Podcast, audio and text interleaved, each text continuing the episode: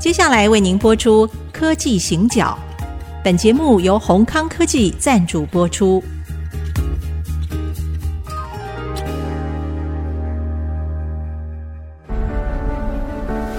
从区域情势、产业变迁到文化体验，娓娓道来全球供应链的故事。欢迎收听科技行脚。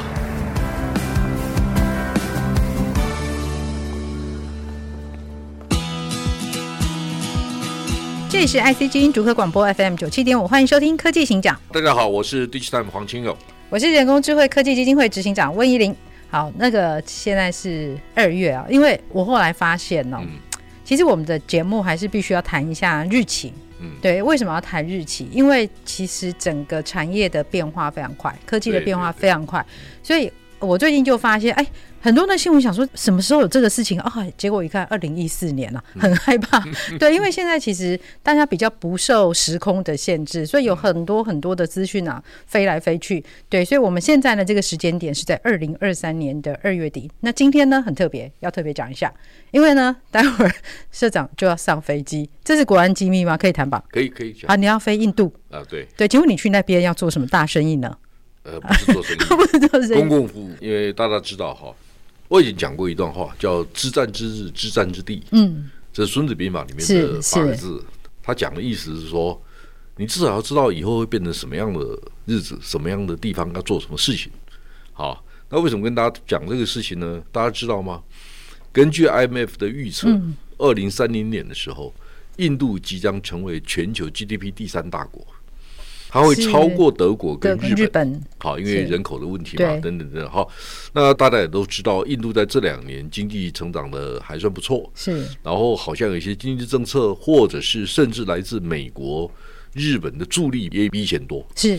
所以比如说苹果或者一些惠普啦、Dell 这些公司都开始把笔记型电脑或者手机的生产线要搬到印度去，因为中国有状况嘛。啊，没问题。好，那那问题来了，那到二零三零年。印度会不会就像他们讲的，他们到二零二五年要有六百四十亿美金半导体的产值，这件事情可不可能？所以因为这件事情，嗯，所以我受邀到印度演讲。哦，去看可不可能？我是讲可不可能，基本上哈，所有的事情都有可能。嗯，好，只是说你用最好的方法，或者是相对比较好的方法来落实这件事情。嗯，好，那印度的市场的需求毕竟是存在的。或者我们必须知战之日，知战之地，就到二零三零年，我们预测一下。其实我从另外一个角度讲课，对我来讲不难，嗯、因为我常常讲课嘛。那重点是到第一线去体验，到底印度人在想什么，嗯、他们怎么做这个事情？嗯、是那鸿海想干嘛，或者是利基电到底想干嘛，嗯嗯、都已经表达了他们对印度的兴趣嘛。好，那、哦嗯、对我来讲，我是个到今天为止，我还自认为我是产业分析师。那如果有机会去接触第一线的事情，就像我在几个月以前到美国 Stanford 去讲课一样，嗯、我只是把认为这是我工作上的一环，是、呃、也是自己认为自己有机会接触第一线最前线的声音的机会，嗯、哼那既然是对方邀请的，所以这一次是我第几次接受印度政府的邀请，我已经忘记了，这一趟大概是我第二十趟到印度去，呃、是之前也是差不多，对，有讲过，有讲过。那我的问题就是说，这这是我的事吗？因为前几天哈、啊，我在宜兰讲课的时候，是、哦、有一位竹科的朋友，嗯、哦，不远百里啦，啊、百里百里、哎，就跑到宜兰去听我讲课，因为周末嘛哈、嗯。然后讲完课的时候，他跟我说，其实他是现场举手问问题，嗯嗯，他说社长，我们将来怎么布局北美、加拿大、墨西哥？你什么看法？等等等，是他是这样问这个问题，然后结束以后，我答复他我一些看法了哈，然后他就跑来找我，嗯、他说：“社长，我们公司正在布局墨西哥，哦 ，OK， 哎，然后你有没有兴趣来一趟？”嗯哼，那其实，露露，我老实告诉你，我我蛮挣扎的。哦，真的？你知道为什么吗？我每次都嘴巴讲关我什么事，到我脚底下就在想。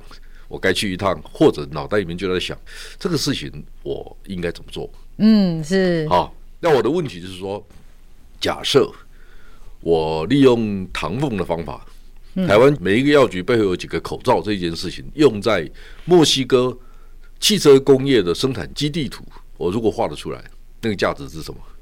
好，是第一个问题。这个还是属于网络资讯层次上面你可以布局的东西，是因为我们公司大家知道，电子时报基本上不去讲股票市场的新闻，对，我们强调的是说我们在这行业的资讯的供应体系里面到底要扮演什么角色，我们的定位是什么。嗯，那墨西哥的资讯我们当然有兴趣，只是说这个事情该社长自己做吗？如果你知道我们有超过两百个人，那这个事情当然是研究员跟记者的事情。那问题来了，那企业界为什么都指名找我？那我如果每天在干这个事情，公司怎么经营？嗯，是，所以他有优先顺位。不是这个事情不好，嗯，这个事情很棒。对，我这个朋友的期待也合理，他说市长能不能来看一下，嗯，这个是比较前瞻性的东西。是，其实对我来讲就是左跟右之间要做出一些选择嘛。啊，如果时间还 OK，还好这位朋友没有苛求了，嗯，他说四月以前你要排出时间就可以了。哦，是哦，我说哦好，因为他说他四月下旬要要去墨西哥。哦 ，OK， 哦，那如果能够先谈一下，是，哎，我想 why not 好，嗯嗯，那我就跟他说我要带两个人去，是，就记者跟研究员，研究员，哎，我让他们接触第一线的讯息。嗯，是。我的工作是设计框架，并不是去了解每一件事情的细节。嗯，那一样的道理，到印度去这一件事情也是。请问一下，对 Digitimes 真的有很大的帮助吗？那为什么需要社长出门好几天？所以我就选择了另外一个方案。嗯，所以去印度之前，先经过新加坡。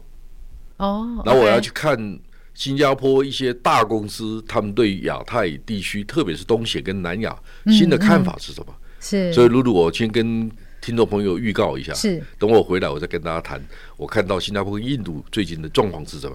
先不说 I C G 呐，就电子时报的责任不是就是要促进台湾资通讯产业的繁荣啊？是 啊, 是啊但是但是露露你也知道哈，新的工具很多，新的方法很多。如果你去查一下二零二二年汽车电子相关的新闻，可能有一亿则以上。哦，是，它非常，那我是把每一则都看完吗？或者有一个朋友跑来跟我说，哎呀，今天我告诉你，我现在就 在, 在做三元电池，哎，是，啊，我在搞磷酸锂铁电池，呵呵呵呵，啊，另外一个跑来跟我说，哎，我在找功率半导体，那我每个都听吗？对，这不要命的，是不可，也不可能，也不应该这样期待。哎，拍谁啊？我现在还升官了，我已经不是社长了，我已经升任董事长了。董事长的责任就是企业的经营战略，而不是工作的细节，大家同意吧？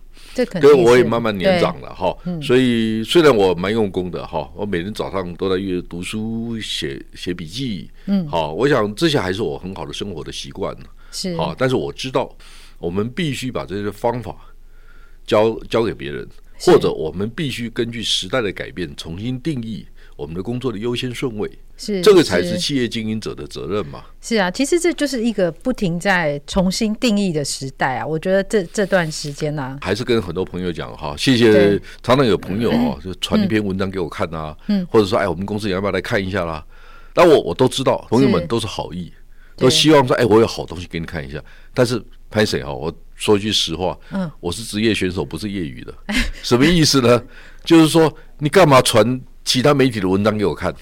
我研究人员比所有的媒体都多啊，是，是，那那为什么不听我研究人员的报告？我要听你传过来给我的新闻呢？嗯嗯，好，就我们大家搞错了，我是职业选手，我不是业余的，是，好，所以你把其他媒体的社论给我看，那不用了。嗯，好，你可以把我们的社论传给别人看。呃，您可以做半导体，您可以做 I C 设计，您可以做晶圆代工，那个都是您的本业。那我的本业就是提供资讯。嗯，那我会有我的优先顺位，因为对于阅读资讯、写文章这件事情是我的工作成本跟我的时间。嗯嗯，你把新闻给我看，然后呢，我如果一点都不回应，那这很没礼貌。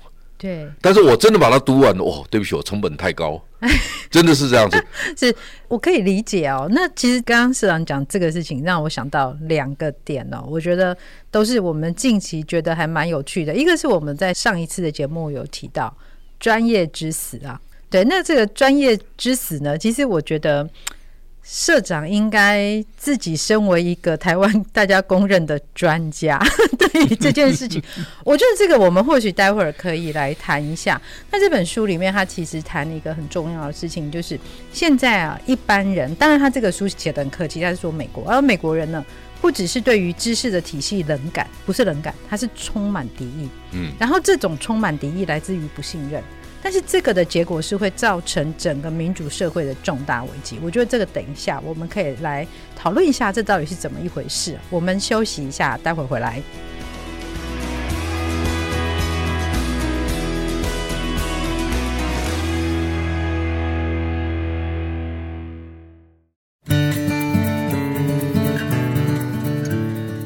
回到科技行脚，我是温怡玲，我是黄清勇。好，我们刚上半段节目知道呢，社长好要以专家身份啊接受印度政府的邀请，对，要去演讲。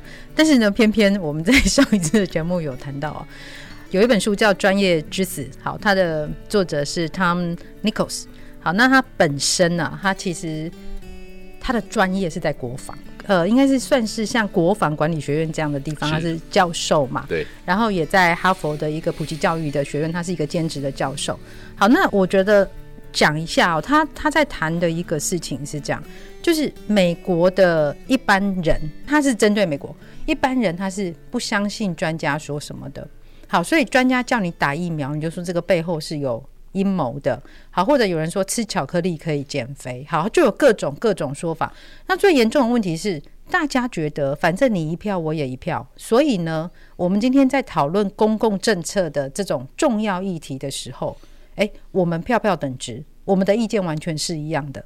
好，那他觉得这是一个非常大的一个危机哦。为什么会是很很大的危机？就是他很容易就会变成，要么就是民粹主义，而且反正你就讨好群众，比如 他, 他举的例子当然就是川普啦。好，民粹主义，不然他就会往另外一个方向偏移，就是会变成是少数技术官僚所掌握的那种精英统治。那这两件事情其实都不是民主社会所乐见的。 Yes. 对，所以这个专业啊，不信任，对大家的不信任，它是是关键呐、啊。那到底为什么会不信任呢、啊？其实这本书里面啊，有一段话让我印象非常深刻。他说，根据他的调查，美国受访的人只有四分之一的人知道乌克兰到底在哪里。对。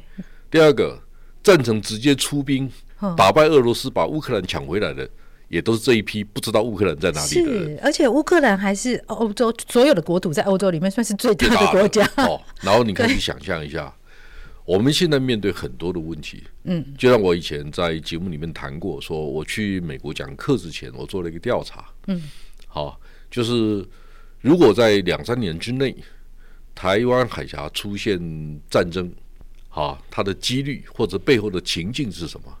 我们到底会和解呢？对，还是陷入僵局，还是孤立，还是战争？嗯，好，那大家有不同的选择。但有几个人选，就百分之六的人选战争，百分之四的人选和解，绝大部分人选的是僵，对，僵局跟孤立嘛。对对。好，那我就跟大家讲说，国防战争的问题不是大家想象中那么容易，军事是一个非常专业的题目。嗯、对。好，我还听过一次报告。听过一个三颗星的将军做了一个报告，嗯、他说台湾海峡、台湾上空所有的，他有点像战略地图，哦、他用电脑电脑投给我们看，它是六个 dimension， 那陆海空各一套啊，哦、跟台湾一套、日本一套、美国一套啊，合合理合理是是是，一定不一样，而且它它现在堆叠起来的，它有点像我们那个半导体用光照照下去是是。哦哦、你用这个观念去理解，它就很复杂了，它就不是我们想象中那么单纯。动态的，对，嗯、它就不是我们想象中那么单纯。所以呢，我从不对军事问题发言。是好，但是露露，我跟你讲，我最近最近瞄到哈、哦，有一位美国常春藤名校毕业的政治学博士，是他几天前谈车用电池，第二天就谈半导体，哦、他也在谈。是好，那我就开始在理解说，那他有那么多时间把书读完吗？人家说不定绝顶聪明哦，也许、哦、但是我永远记得一个问题，他以前有一个作家啊，就现在还在了哈、哦嗯，叫张大春哦，是张大春，就是有一段时间写不出文章，就躲到鹿港去，嗯，他是他去去买了很多木材去做家具，对，那个卖木材的老板就跟他讲，他说你买那么多木材到底干嘛？他说我在学做学做家具啊，嗯，好，那老板就说，哎，我借你把锯子，你锯两把，锯两个给我看看。哦、他锯了两下，他说：“哎、欸，先生啊，你不是吃这样饭的啦。”好，然后张大春就回来跟他讲，他说：“哎、欸，你教我一下。”他说：“也不用教了，嗯，你把句子拿三年，锯三年以后，你就知道句子怎么锯了。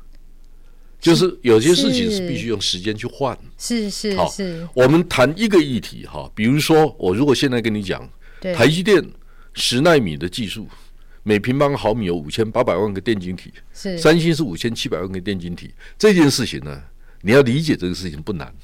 对，好，如果你知道 Intel 是超过一亿个，好，这个事情不难。对，但问题是，你有没有时间长期研究相对的关系？如果你没有这个相对关系啊，嗯、你只是在讲啊，它良率多少，他说好，讲的很像那么一回事，但是你其实对横向的知识，嗯、对于所有的资源的布局是不理解的。嗯，你看起来是专家，其实叫伪专家。嗯、为什么社会对于媒体、对于政府的信赖度大幅度降低？第一个问题是出现在第一次我知道的第一次的危机应该出现在一九七零年代，啊，水门事件啊，是就是社会开始对于美国政府的信赖度开始降低。嗯、其实政府最大的价值就是我被你信赖，是好，政府的公权力是不应该被打折的。对，就是政府做了一个决定，它应该得到大家的支持，因为它是用公共社会的价值、公共目的、公共意义在行塑他所谓的国家政策嘛。是，就后来搞了半天是你们都在糊弄我。嗯，好，嗯，那台湾正常情况之下比美国落后十几年好，就是我们开始去怀疑威权的时代，他告诉我们的东西对还是错，然后到九零年代有一个很重要的工具改变了，电脑跟网络又改变了我们大家，所以工具改变了，然后呢，嗯嗯、政府用更多的手段糊弄大家。好，所以大家开始说，哎，你真的讲的是对的吗？好，所以大家在认知上面必须有这样的改变，就是说政府的公权力它至于社会的意义跟目的是什么。第二个，因为时代的改变，对专家或专业他为什么不再被信赖了？就因为第一个问题就是公权力不再被信赖。嗯、好，那媒体媒体 碰, 碰到一个很大的问题，就是说两年前Google 跟 Facebook 就受到澳洲政府的挑战，说你们两个拿着我们澳洲广告 百分之八十一 的市场，是是好，你们对我们澳洲的回馈是什么？嗯，好，你你已经伤害我们澳洲的媒体产业了。是，好，那现在问题来了，现在很多国家开始对于 Google 对于 Facebook 要求更多的所谓新闻回馈啊等等等等，包括台湾现在也在研拟当中。好，对，那台湾坦白讲哈，台湾的顺位一定排在后面，可以想见，可以想见，可以想见。好，这个时候我们先忘了这个事情。嗯，我们应该去想象一下，嗯、如果台湾公正专业的媒体不存在的，它是不是个国安问题？因为没有人会帮我们想台湾自己的问题，是我们的问题。Google 不会帮我们想 ，Facebook 这不是他的事。嗯嗯。好 ，Line 根本不理我们，我们可能是面面对这个问题嘛， okay, 对不对？对，好，那我们是不是自己不要说活下来？